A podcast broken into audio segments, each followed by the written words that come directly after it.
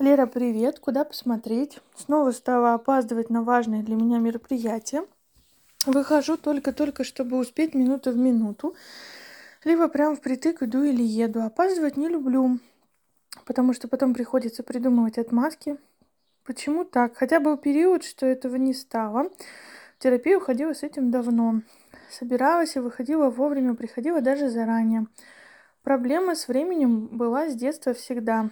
Вечером не лечь, утром не встать. И вернулся этот раздрай со временем опять. Утром рано так хорошо, тишина и свежесть, куча времени для личных дел и практик, а мне не встать, как будто стимул пропал. А вся эта история про то, что вам нельзя давать себе внимание. А вам нельзя м- как бы это сказать... Вот сложно просто объяснить вот эту вот историю, да, давать себе внимание в каком-то смысле. В том, что э, уд... ну, это не про уделять себе время, не в прямом смысле. Хотя вот это прям в переносном смысле. Уделять себе время, давать себе внимание, э, купаться в нем. Смотрите, время, опоздание. Это всегда история с а, низкой самоценностью, глубокой низкой самоценностью. Поверхностно человек может быть сколько угодно быть уверенным в себе или делать вид, что он уверен, или показывать, или у него действительно может быть какое-то м- внешнее достаточно крепкое положение, да, но глубинное вот это ощущение...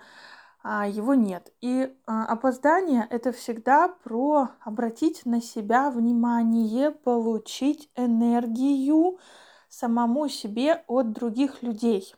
Человек, который опаздывает, он всегда, всегда так или иначе вызывает какую-то реакцию, да, эта энергия идет в его сторону от других людей. Либо, если это не связано с другими людьми, он сам себе дает эту энергию тем, что он начинает себя, ну, во-первых, ему некомфортно опаздывать, да, он начинает вариться в этом процессе, направлять туда энергию, в себя энергию. А потом вина, вот это все ругань себя, это тоже направление себе энергии. Так происходит, потому что не даете себе энергию и внимание экологичным способом. И мы смотрим на вторую часть вашего сообщения. Утром рано так хорошо, тишина и свежесть, куча времени для личных дел и практик, а мне не встать. Опять-таки, я могу утром уделять время себе, направлять энергию в себя, давать внимание себе, но есть на это запрет. Поэтому я буду а, проецировать в жизни, в своем пространстве позднее, Uh, укладывание, вот это вечером не лечь, да, поэтому я буду проецировать в своем пространстве куча-куча всяких мелких дел, чтобы успевать впритык или uh, как-то там опаздывать, uh, потом придумывая отмазки и так далее, да, все равно же это тоже частично есть. Соответственно, вся эта история про то, что вы в себя энергию не отправляете, не направляете, не даете себе внимания, и вам приходится его добирать у самой же себя вот таким вот нелепым способом. Неэкологичным, разрушающим. Но у нас психика очень простая. Не даешь экологичным способом, окей, будем идти неэкологичным. Свое психика всегда возьмет.